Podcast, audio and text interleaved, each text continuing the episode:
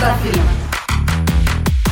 Olá, meninas da firma, de volta com mais um podcast. E hoje a gente tem aqui um menino da firma, porque vocês estão achando que só tem menina aqui? Não, tem meninos da firma que acompanham a gente também. E hoje a gente está com uma pessoa bem especial. Eu costumo falar que ele é a pessoa que mais captura bem a essência de Vivi Cardinale, que foi quem, né? O trabalho do Caio Braga, que hoje é o nosso convidado aqui, fotógrafo, faz retrato, editorial, conta histórias através de imagens. Não é isso, Caio? Bem-vindo! É isso mesmo. Obrigado, gente. Queria agradecer aqui, putz, muito porque desde o começo acompanho vocês. Conheci a Vivi primeiro aí da turma. Quando eu vi o projeto de vocês, eu fiquei lamentando por ser menino. Porque eu falei, putz, queria muito fazer parte dessa turma. e agora eu tô aqui falando, olha que coisa legal. A gente tem meninos e meninas, né? E Vivi contou, contou um pouquinho mais da gente pra, sobre você pra gente. E Legal. comecei a acompanhar o seu trabalho e tal, e ver o que você produz, e fiquei super fã também. E acho que a Vivi Legal. tem que contar, né, Vivi, por sua experiência com tudo isso e o que, que você traz, né, dessa experiência aí. Ah, gente, é, eu conheci o Caio através de uma, da minha coach, que virou uma super amiga, a gente fez até alguns projetos juntas. E aí um dia eu fui na casa, é engraçado como a vida funciona, né? É. Eu tinha marcado de ir na casa dela, ai, Vivi, esqueci, marquei com um fotógrafo. Você se importa? Eu acho que você tem uma vibe muito parecida. Como ela me conhece muito bem, eu falei, bom, quem sou eu para refutar? Você está achando que a gente tem uma vibe parecida, não é mesmo? Confiei na minha amiga Verusca, beijo.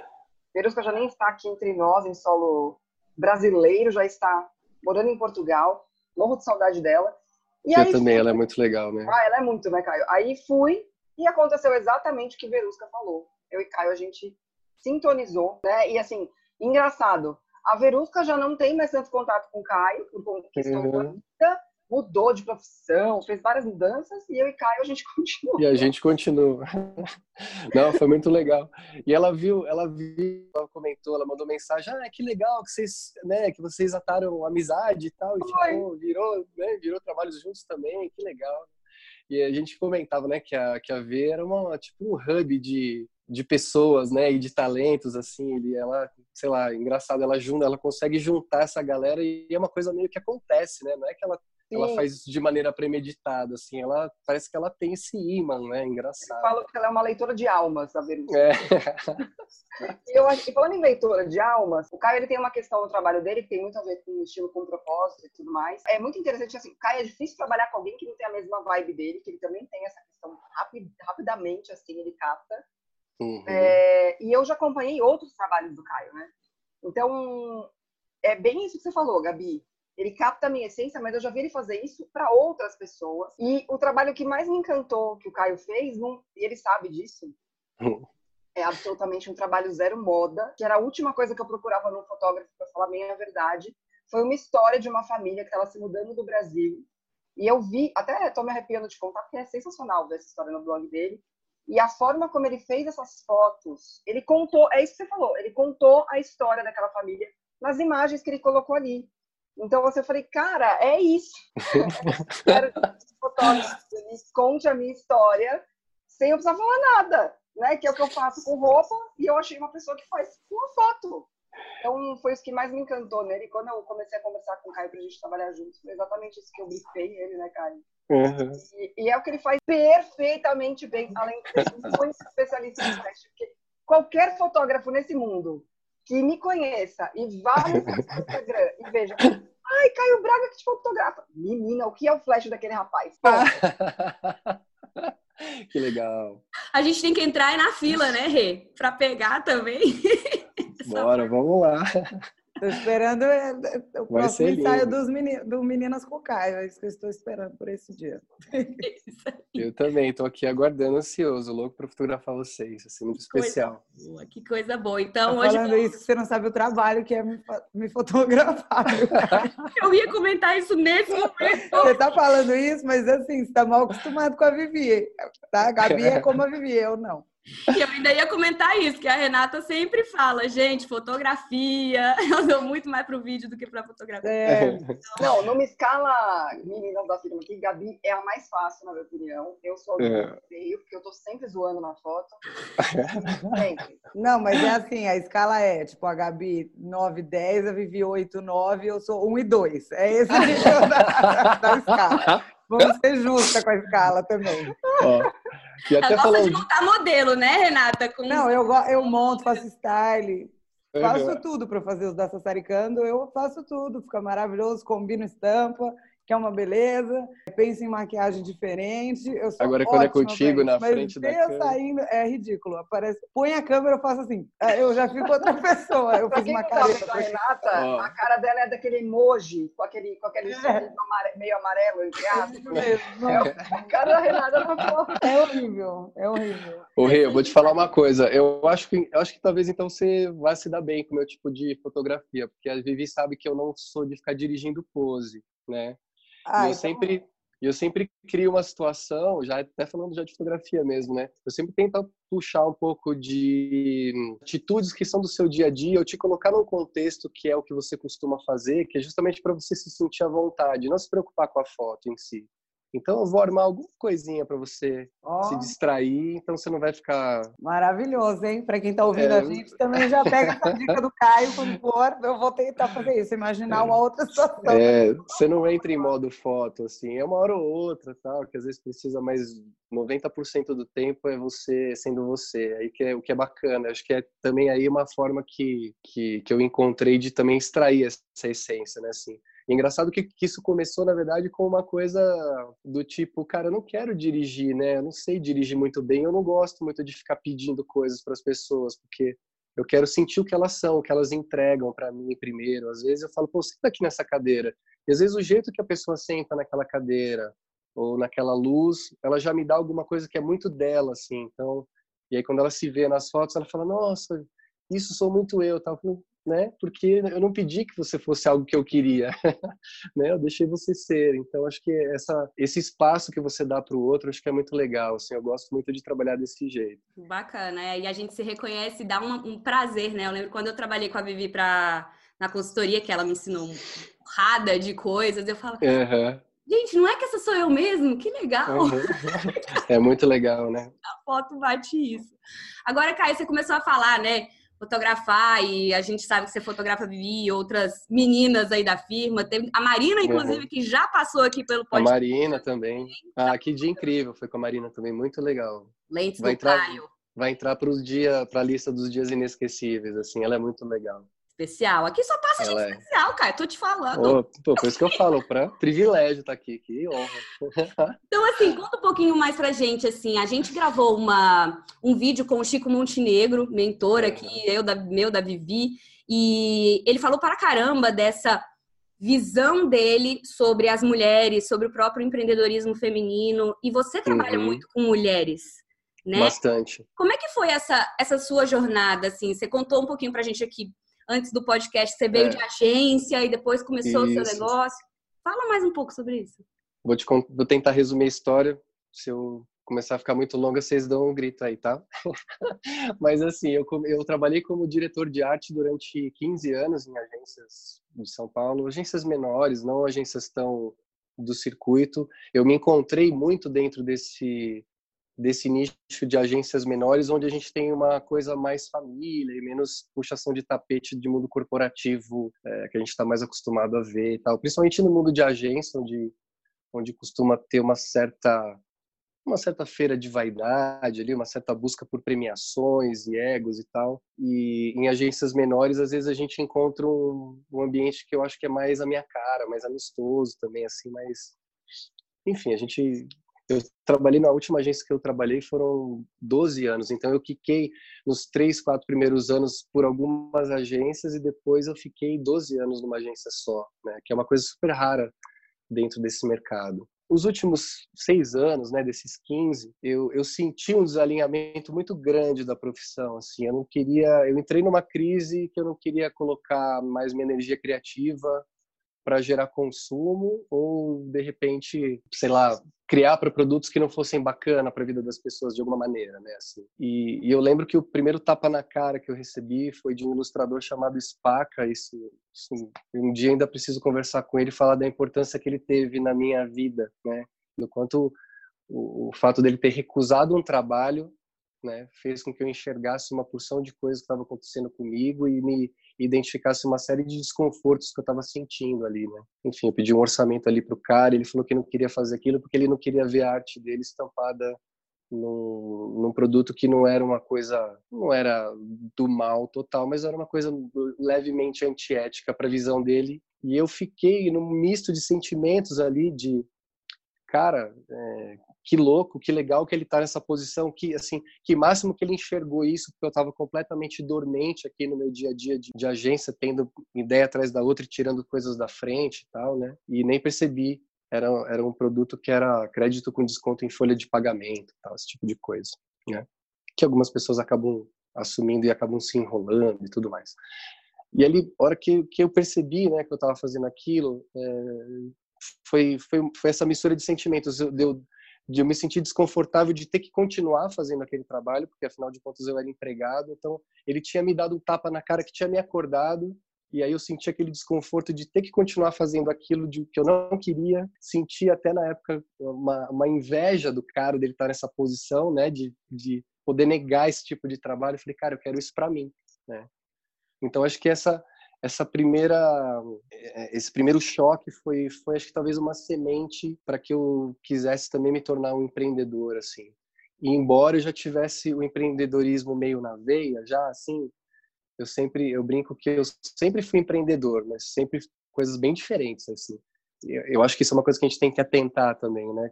A gente fala de empreender, de empreender, vamos empreender, é muito legal, é muito bacana, né? É muito revigorante e, e, importante quando você começa a colocar a tua essência ali no que você faz e tal, mas ao mesmo tempo tem essa coisa do lado empresário que você precisa desenvolver. Algumas pessoas já têm isso muito, né, premente ali, muito muito tranquilo. E, e, eu, por exemplo, eu sei que eu sou um cara que eu tenho muitas ideias de projetos, muitas ideias de coisas, mas eu não sou exatamente um bom empresário ainda. Eu estou trabalhando esse lado, né, de tentar me tornar um empresário melhor. Então, assim, os últimos seis anos dentro da agência foi, foram bem desconfortáveis para mim, porque eu já estava muito desalinhado com os meus valores, ali não queria mais estar ali. Né?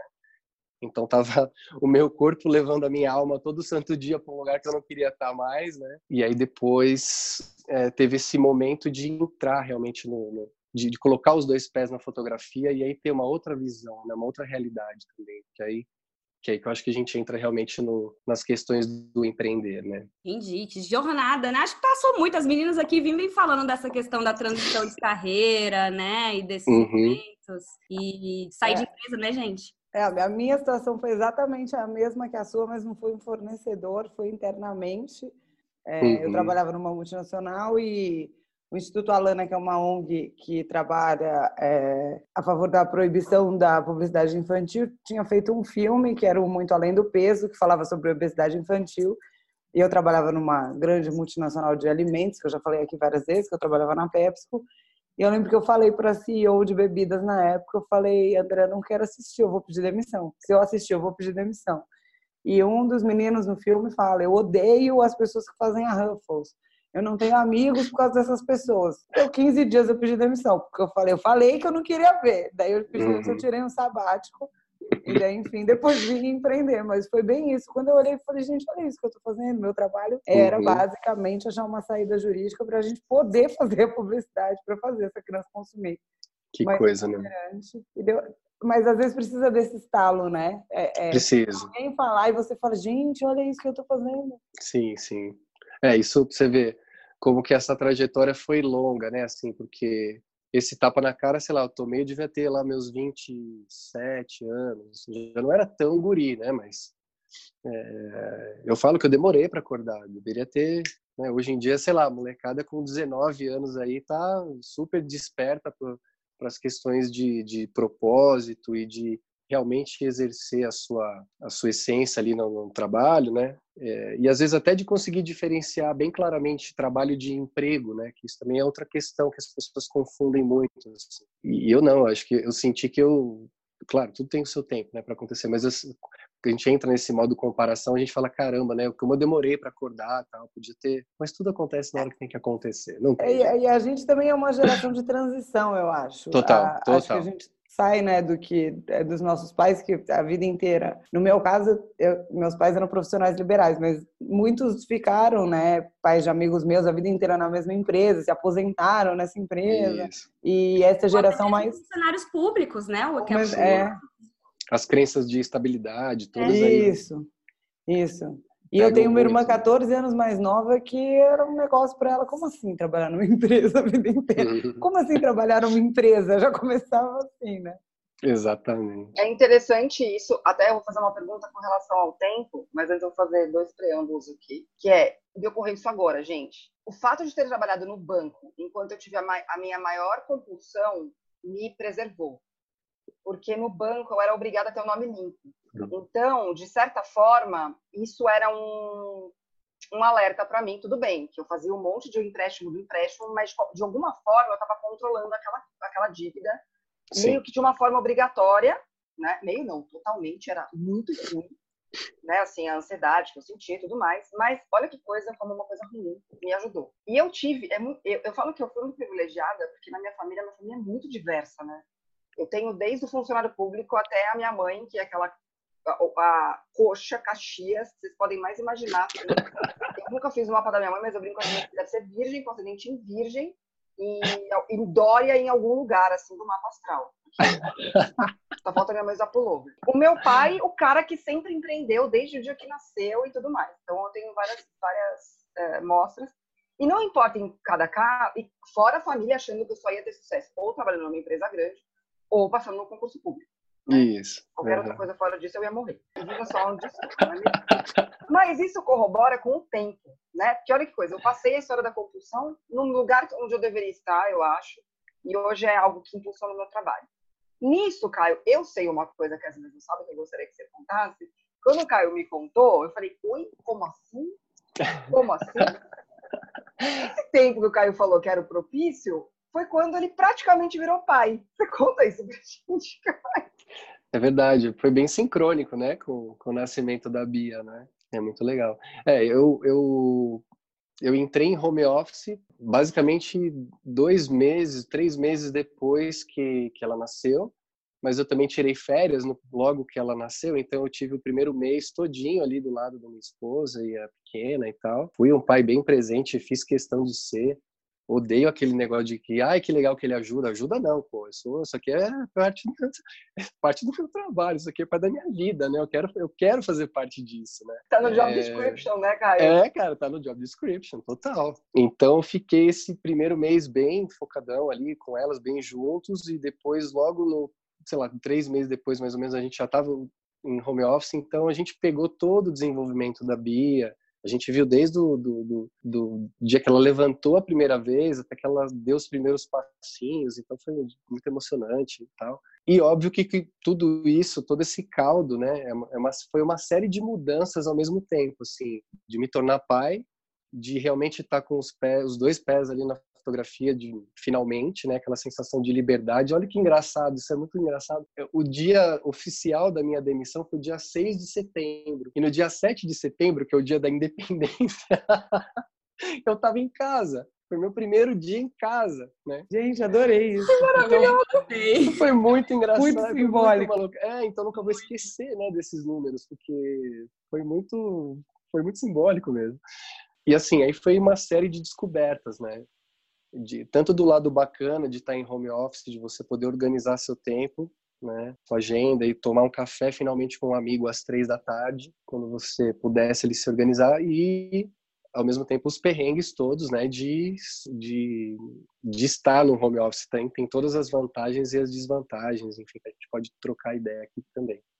Mas foi, foi, eu vou dizer que os primeiros seis meses foi um período bem conturbado em termos de planejamento mesmo do, da agenda, do dia a dia, dos nossos processos de criar uma nova rotina para a gente, né, trabalhando em home office. Então a gente se pegou nos primeiros meses assim, almoçando de pijama, é, trabalho, sabe, daquele jeito, né, que tudo errado.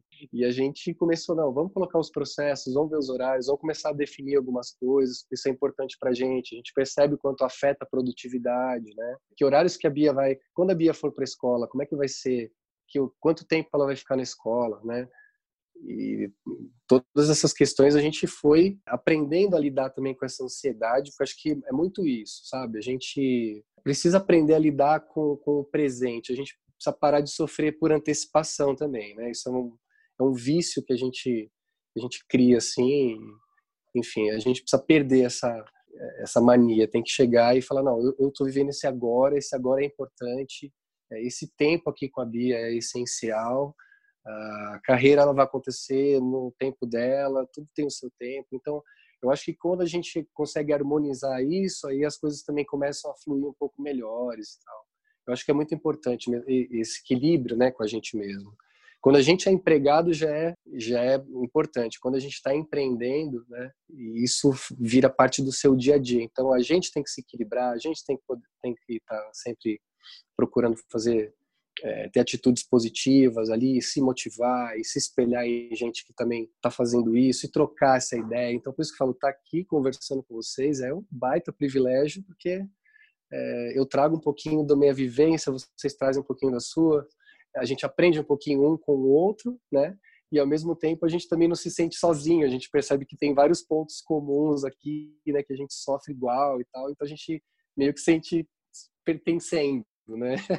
Nossa, total. Você, você, tocou num ponto assim que a gente sempre reforça, que é muito caro aqui pra gente, essa, essa questão do empreender sozinho, porque a gente se sente realmente muito sozinha, muita atividade, né, para para dar conta e aquela coisa de ter opiniões que dentro de, um, de uma agência com outras pessoas, de uma empresa, já é uhum. é outra vivência, né? É, me lembrou de uma Exato. parte que a gente conversou lá com o Chico, que ele falou muito. O que ele enxerga, né? Que tem muitos homens que vão empreender pelo lance da grana e muitas mulheres que vão empreender pelo lance do propósito. Mas você acabou de contar uhum. uma história falando de palavras que, para mim, importante, essencial, equilíbrio, cuidar do tempo. A pessoa já está apaixonada por tudo. Foi com propósito, né, Kai? Então, eu achei Foi. muito interessante você levantar esse ponto, porque a gente está vendo cada vez mais esse lado do, dos homens, do lado masculino, olhando para esses trabalhos mais de propósito, empreendedorismo de propósito. E você uhum. começou a empreender com a sua esposa. Né? Então, Sim. como é que é esse olhar de empreendedor e ela como empreendedora? Como é que você enxerga esses dois mundos aí, o feminino e o masculino? E foi a água batendo na bunda, porque também ninguém falava, né, Caio? É, total. E a gente falando total. assim parece tão poético, não é mesmo? Mas é, não foi Não, foi, foi zero romântico. É, foi com frio na barriga mesmo. Foi, foi o dedo lá, né? Assim, aquela coisa mesmo, pesada.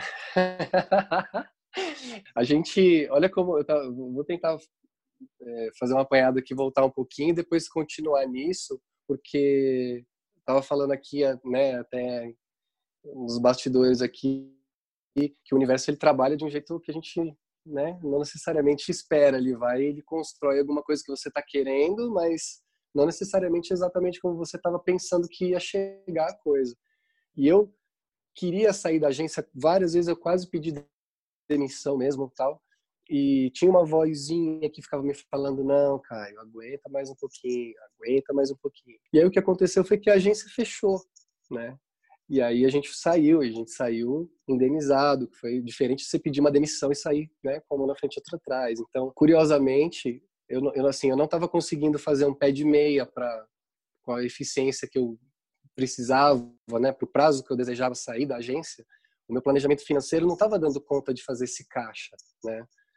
Eu falava, cara, desse, nesse ritmo eu vou levar mais 10 anos nesse negócio. Não dá, não vou conseguir, né? E, bom, enfim, tudo, tudo aconteceu de uma maneira que, obviamente, que o fechamento da empresa não foi uma coisa bacana, né? Também, assim, uma coisa super positiva, mas no fim é uma coisa que, pelo menos para o meu lado, né? E para o meu desejo ali do que eu queria fazer da minha vida, foi a melhor forma que poderia ter acontecido, né? Então, é, não aconteceu exatamente aquilo que eu queria, mas no fim aconteceu exatamente aquilo que eu queria. e aí, nesse momento, como eu e a Adri, a gente se conheceu na agência, né? E depois a gente continuou empreendendo em casa, no, home office, e isso foi uma coisa curiosa. Na agência, a gente trabalhava em setores diferentes, ela no design e eu na publicidade. E aí, quando a gente começou a trabalhar em casa, a gente ficou também meio, a gente ficou separado, né? Foi muito engraçado. Ela tocava a parte do design continuava tocando design e eu ainda batalhando a fotografia, né? Só que a gente continuava separado. E esse ano que passou agora, né? Esse ano a gente está no momento de unir os nossos talentos, né? E aí agora a gente está misturando um pouco do design com a fotografia e oferecendo isso também para empreendedores e tal. Então a gente também está num momento novo aqui, se descobrindo, né? Descobrindo uma nova rotina, trabalhando em cima de novas missões e, valores e tal, que a gente não estava fazendo há dois anos atrás, um ano atrás, sei lá. Então é, é bem interessante. Diferente da Marina, né? Eu escutei a Marina falando que quando ela veio para o home office, ela estava acostumada a né, trabalhar em empresa e tal, de repente ela começou a trabalhar em home office junto com o marido, né? E que foi um momento de adaptação ali. Eu e a Adri já não, a gente fica mal quando a gente está separado, né? E aí foi muito legal que a gente também entrou em home office junto e continuou trabalhando junto, então tá uma maravilha. Pensa em Mas, assim, essa... É uma delícia ficar na casa dele. Oh. Eu já tô, me convida! Sim, venham! É um prazer quando você vem também, Vivi. A gente ama. Não, eu gravei na casa do Caio e era muito interessante porque eu acabava o vídeo, tinha um comentário e, e, e a Adri, pensa naquela pessoa com uma energia suave, soft. É a Adri, né? Ela, ela é soft. É. Acho que ela a Adri é. se resume na palavra soft. E aí sempre vinha uma, uma, um comentário soft sobre o vídeo, era muito legal. ela é muito fofa, né? ela é uma pessoa das mais doces que eu conheci nessa vida. Então vocês foram descobrindo esse mundo do empreendedorismo juntos com o Baby e com a empresa, com todas as ofertas fazendo. Exatamente. E você em horários malucos, né? Porque fotógrafos têm umas coisas assim de trabalhar. Sim. Às vezes tem viagens, né? Eu lembro de ter viajado, a gente foi fazer uma campanha para o Airbnb. Eu fui como assistente nessa, nessa campanha e tal. E eu fiquei quatro dias fora e a Bia tinha, sei lá, um ano e meio. Nossa, eu morri de, de saudade. Fazia videoconferência com ela, chorava na câmera ali, passando mal de saudade.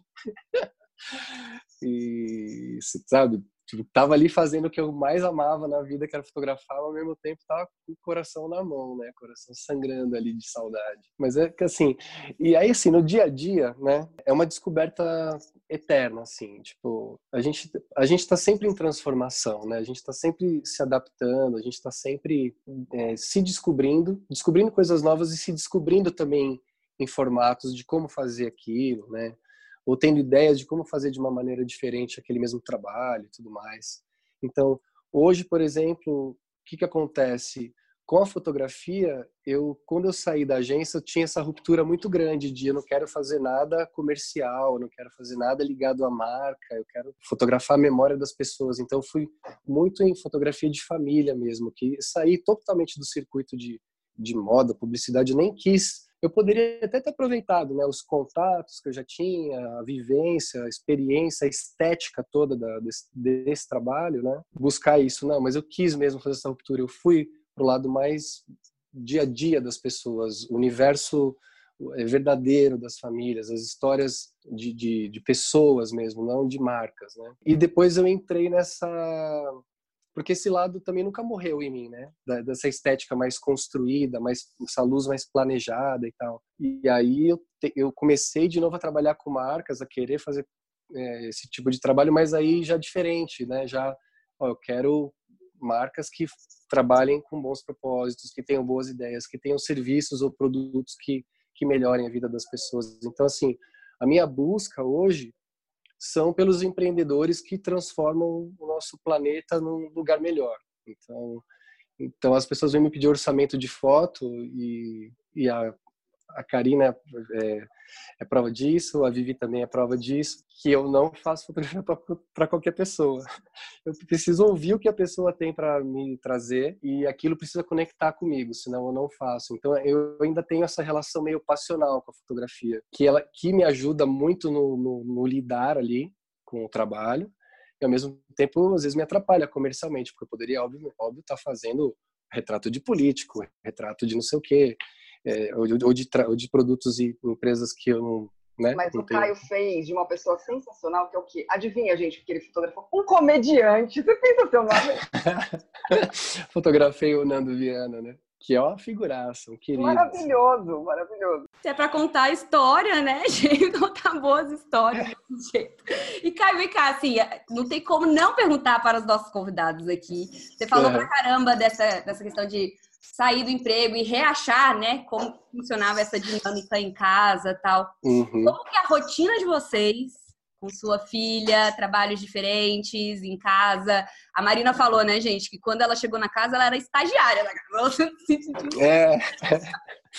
né? Como é que é para vocês aí essa divisão? A gente fala pra caramba também de sobrecarga feminina. Então, Sim. qual é a tua visão sobre isso? É, eu acho que, por mais que eu, eu sou um cara que eu participo realmente do processo, eu abraço mesmo esse processo, né?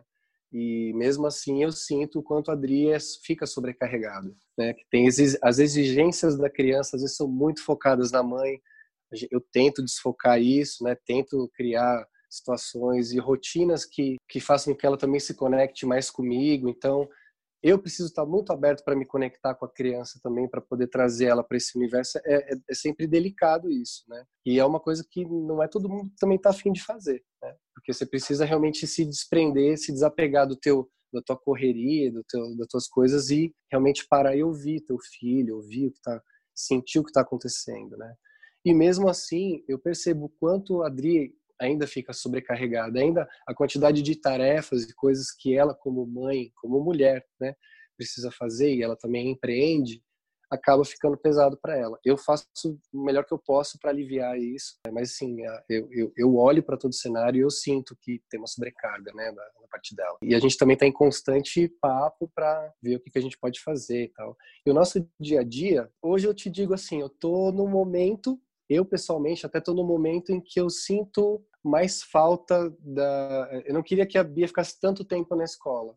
Ela entra às oito e sai às seis. Ela fica praticamente o dia todo na escola para a gente poder trabalhar, para a gente poder fazer reunião, para a gente poder parar, sentar, criar, encontrar as pessoas também, né? Mas para a gente conseguir fazer o nosso trabalho fluir, a gente precisa dessas horas. E ao mesmo tempo a gente também fica com aquela dorzinha no coração de putz, é muito, são muitas horas sem a gente e tal.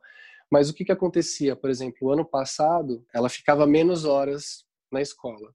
Então, ela chegava, nossa rotina era assim, a gente deixava ela às oito e pegava ela às três da tarde, mais ou menos. E aí, quando ela chegava da escola, o que que acontecia? A gente ainda tinha que trabalhar. Então, ela vinha e queria atenção e a gente ficava naquele né, naquele impasse, ele tentando distrair ela com, com um brinquedo, com alguma coisa, mas meu, ela já está ali, ela já estava atrapalhando, né, entre aspas, a gente, e ao mesmo tempo a gente não estava conseguindo dar a atenção que ela queria, né? Então o que, que a gente fez? A gente sentiu esse desconforto, a gente acabou optando pelo desconforto de deixá-la na escola mais tempo, vai. Porque aí o que, que acontece? Ela chega às seis, mas às seis horas a gente está 100% para ela. Então essa foi uma escolha que a gente que está doendo um pouco, mas é, foi um formato que a gente encontrou para poder também dar uma atenção de qualidade para ela, porque não adianta também ela estar tá aqui mais cedo e a gente também não está dando atenção. É, acho que até pior, né? Enquanto ela está na escola, pelo menos ela tem ali o contato com as outras crianças, a professora está dando alguma atividade, enfim, algo está sendo feito muito mais focado ali para ela. A gente não estando aqui e não dando atenção, acho que é muito mais danoso. Uhum. Então, Hoje a gente, a gente vive essa rotina. Então, das oito e meia, mais ou menos, a gente trabalha super focado, né? E daí, quando ela chega, é tudo para ela. Ô, velho, essa realmente é uma reclamação que aqui eu escuto pra caramba dos meus clientes, são pais, mães, é que você uhum. atenção de qualidade, né? E sim, sim. A gente, nenhuma de nós aqui tem filhos, mas a Rê tem um sobrinho, né, Rê, que ela fala o tempo todo, diz que os pais deles não têm rede social e sempre falam pra caramba disso, por conta da atenção mesmo dedicada à criança, né? Que faz sim. uma diferença. A pessoa tá lá faz, e... total. A criança não entende, né, Caio, que você tá. Não entende, ela só percebe que você tá ali e não tá, né? É. Larga o celular, sei lá coisas do tipo. E, e, outra coisa positiva é que a gente tem uma rede de apoio muito legal, assim. Os pais da Dri, eles ajudam bastante a gente. Ele, eh, principalmente no início, eles conseguiam assumir uma boa parte de dar essa atenção para ela quando ela voltava da escola tal. Mas era isso, às vezes ela queria a gente, né? E aí essa atenção é insubstituível. Mas eles, é, eles ajudam muito até hoje aqui em casa, tudo quando a gente precisa ir para alguma reunião e às vezes é horário que ela está aqui, enfim, eles ficam com ela. A gente, a gente consegue ter um, um, essa rede de apoio sem dúvida é uma coisa que faz muita diferença. Assim, né? é, quem, não, quem não pode contar, infelizmente, é complicado, mas e também, obviamente, a gente vai se ajeitando com o que a gente tem, mas ter essa rede de apoio é muito precioso. A gente valoriza também super, assim. Todo final de ano a gente quer dar um mega presente para eles, porque o que eles fazem por nós é tipo priceless. Acho essa ideia boa, fazer uma festa para a rede de apoio, né, não, Rê? É, então, eu ia falar isso, que a gente fala muito também de rede de apoio, sempre são né, os avós paternos ou os avós maternos, mas eu sou super rede de apoio, enfim, desse meu sobrinho, que eu chamo de sobrinho, porque na verdade ele é filho de uma das minhas melhores amigas de infância, que a gente é amiga desde que nasceu, que é uhum. casada com meu primo. Então, é isso, né? A rede de apoio é muito importante. Tem essa frase It takes a village to raise a kid. Eu acredito nisso mesmo. Não dá para criar crianças sozinhas. Crianças, né, fazem parte da sociedade. Então, Exato.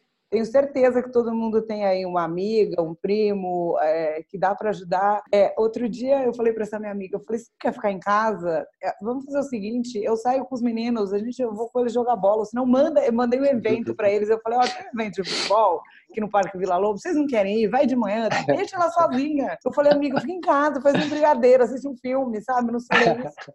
Porque normalmente, né, essa mulher, além de toda essa carga mental do filho, né, como você disse, muitas vezes o filho ou a filha foca muito na mãe, uhum. essa mulher também cuida das outras questões da família, das questões com a irmã ou com o irmão ou com um que brigou e, não sei, e aí daí três.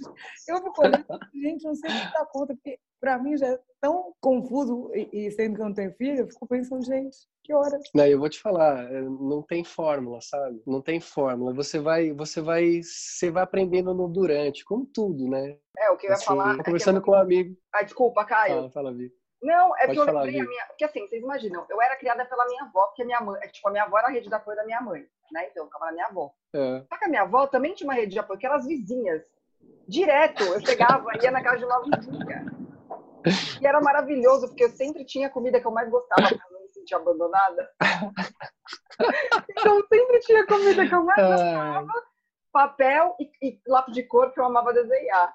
E a gente tenta fazer né, uma coisa super. Nossa, é isso que a Renata falou. Às vezes é muito simples, entende? Então a gente fica. Eu acho que a nossa geração, ao mesmo tempo que ela é uma geração de transição, a gente gourmetizou algumas coisas que estavam dando certo, sabe? O total, negócio da vizinha total. fez sentido, porque a minha avó era a mesma coisa. E eu lembro que quando eu tava na rua, as vizinhas tudo sabia, vai pra casa, menina, tua avó tá te buscando. Era uma vila mesmo, criando a galera. E aí a gente, é... todo mundo, coisa com as varandas, Eu acho que no interior ainda deve acontecer assim. Eu acho. Não, o, meu, o meu era assim porque ainda por cima morava todo mundo do lado. Tipo, minha avó, eu, minha madrinha, então daí mudava de casa. Até o atual marido da minha mãe também morava lá e a filha dele era minha melhor amiga. Então era tipo o quarteirão todo de vender limonada na, na porta. E daí eu eles compraram com dona aquela limonada. É por isso que a gente anda com a Renata ali todo mundo conhece, né? anda com a Renata pra você ver. Real, real. Ela parece meu pai, dá pra todo mundo. Meu pai é essa pessoa. Desse jeito. Desse jeito. É vereadora, é o vereadora. É. Ele é vivendo e aprendendo, né, cara? É isso mesmo. Não, o tempo todo, o tempo todo. Eu tava falando para um amigo que, que ele falou, putz, cara, eu não, eu não, eu não sei ser pai. Né? Eu falei, cara, mas nem eu, né? Nem eu sei, nem eu sei ser pai. A gente vai aprendendo no durante, a gente vai dando as cabeçadas. Você passa as inseguranças todas de, de, de, de será que estou fazendo o melhor que eu posso? Será que tem alguma coisa que eu, sei lá, não figure out ainda? Né, que, poderia ser mais fácil ou seria melhor para ela, né? Mas é isso, você vive se, eh, se dividindo ali entre culpa e, e alegrias e tudo mais, e a coisa vai acontecendo e você vai, vai aprendendo. Eu acho que, é, como, acho que com tudo na vida, acho que a gente tem que entender que essas coisas que vão acontecendo pra gente, elas não são problemas, ou são boas ou ruins, a gente tem que parar de, de polarizar essas coisas, sabe? Acho que a gente tem que procurar olhar para o universo e para as coisas que acontecem com a neutralidade que ele realmente tem. Né? Nada é bom ou ruim, ele pode ser melhor ou pior para o seu crivo naquele momento, de acordo com seus valores, não, não. mas tudo tem a sua neutralidade. Eu acho que a gente tem que aprender a observar isso para a gente poder se equilibrar, para a gente poder fazer um bom trabalho, para a gente poder ser o melhor pai que a gente pode ser uh, e, e, deixar espaço para essa realidade acontecer, entendeu? Acho que é, eu acho que é isso que é, que é válido, que acho que talvez seja uma dica bacana, assim. E difícil, né, Caio? Difícil. exercício, exercício diário, assim. Entender que, que faz parte, né? Uhum. Que, que, que as falhas fazem parte também, né? que uhum. tudo, tudo, tudo é lição, nada é, nada é castigo, tudo é lição. É isso mesmo. gente, e Caio, a gente tá chegando no finalzinho aqui no nosso papo, porque não, não queríamos, né? Porque só de ver a cara, oh. Caio dá um cada sorriso aqui, gente, é só porque vocês estão vendo, ouvindo o áudio, não estão vendo, oh. mas alegria demais. Que legal. O que você falaria, Caio, para as meninas e meninos da firma que estão ouvindo a gente aqui, que estão sentindo esse mesmo desconforto ali que você estava sentindo para empreender e sai ou não sai, vou ou não vou, preciso ou não preciso. O que, que você acha? Esse momento do vou ou não vou? É. Ó, eu acho que eu acho que a primeira coisa que eu diria é o seguinte: a gente tem uma coisa que talvez também seja um pouco da nossa geração, da gente se definir pela profissão, né? Eu fui fazer uma dinâmica outro dia com, com um curso, assim, eu estou fazendo cursos completamente diferentes, vocês têm noção. Tipo, eu fiz o um curso de hipnose clínica, um curso de acupuntura, eu estou fazendo coisas muito fora da caixa que trazem conhecimentos muito legais para meu dia a dia. E aí, num desses cursos, cruzei com. Era um grupo que tinha mais ou menos a galera da minha idade, talvez um pouquinho mais nova, e tinha um só senhor bem de idade. E ele foi o único cara que se apresentou e não falou da profissão. Né? Então todo mundo se define já de cara. Eu sou advogado, eu sou não sei o quê, eu sou fotógrafo. E eu acho que a gente talvez fazer um convite, vai fazer uma sugestão para a gente não se olhar dessa maneira para começar. A gente começar a se olhar como como ser humano em primeiro lugar. O que que a gente quer, o que a gente gosta de fazer, o que, que realmente faz os nossos olhos brilharem, né? o que, que faz nosso coração bater mais forte. Eu me questionei muito é, se eu deveria transformar a fotografia em profissão, justamente porque eu tinha essa relação muito passional com a fotografia. E eu falava, cara, será que vai ser um bom negócio eu, eu transformar isso em job? Né? E então isso também foi um, uma das coisas que eu fiquei assim, vou ou não vou. Né? E até que chegou um momento e falou, não, eu tenho que ir, agora realmente eu tenho que ir. O que eu estava querendo fazer, realmente o universo armou para que eu fosse e exercesse. Então, eu acho que assim, tem o lado, tem esse lado todo, acho que é um pouco mais, né, sensível, vai, da história, talvez o lado mais feminino até, né, da, do, do, meu ser aqui. e tem esse lado prático também do tipo, cara, faça um planejamento também financeiro para você fazer o seu salto de carreira.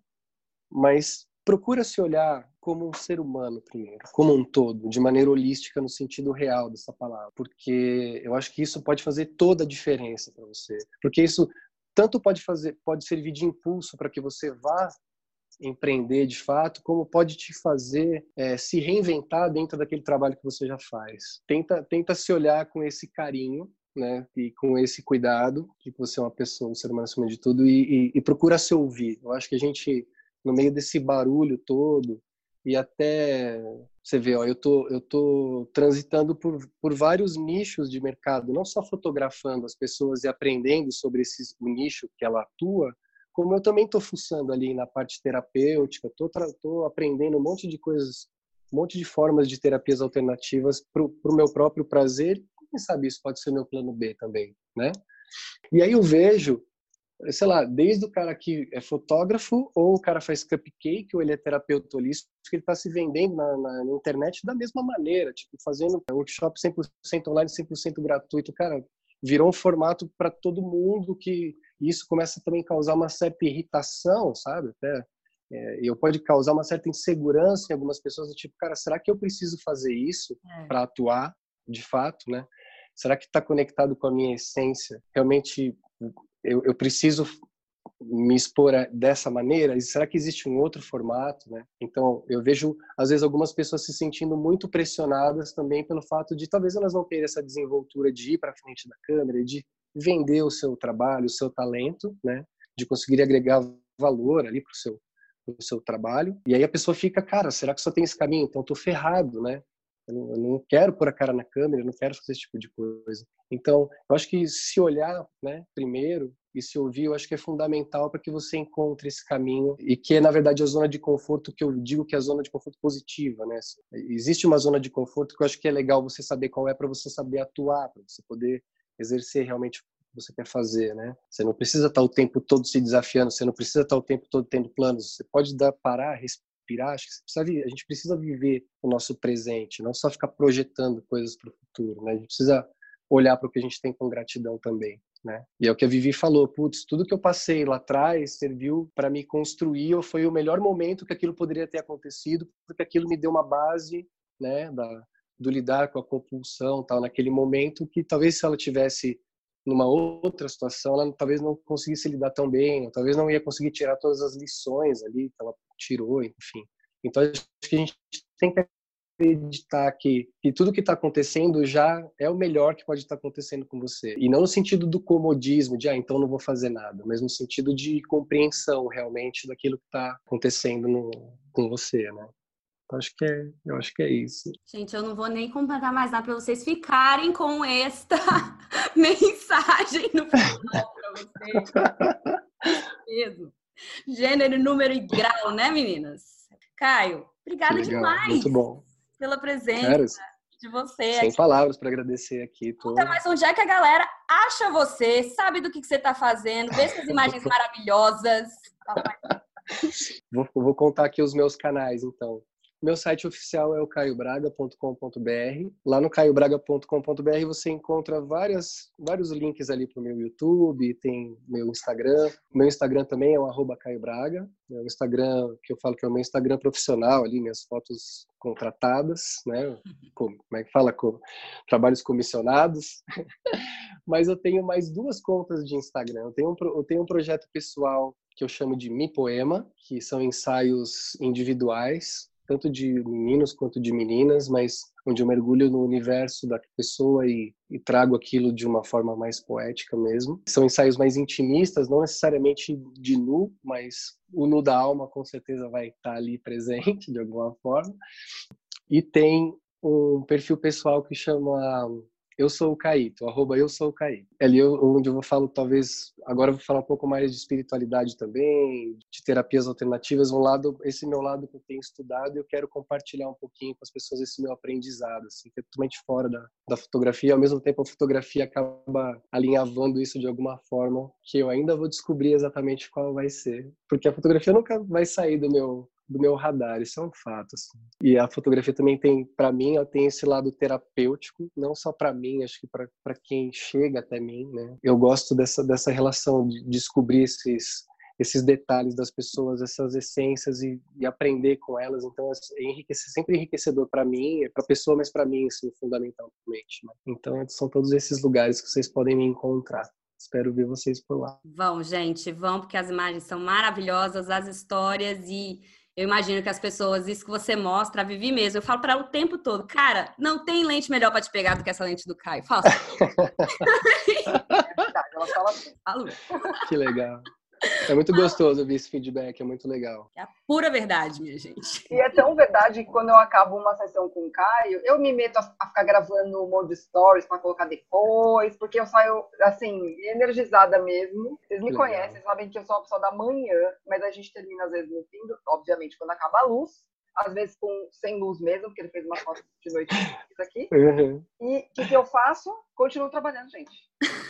É só quando Fica eu faço drenado. Fotografia é legal. muita energia mesmo. Ó, Caio, a gente vai fazer assim, eu, eu e Rê ainda estaremos na fila aí pra gente. Vamos. Vai ser lindo. Isso aí. Vai, né, não? vai ser lindo. Não vejo a hora. Isso aí.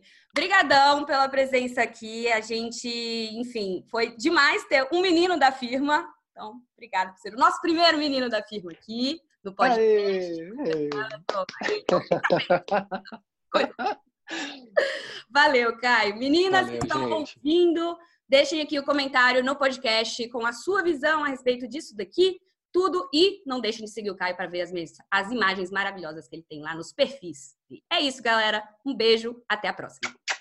Tchau, tchau, gente.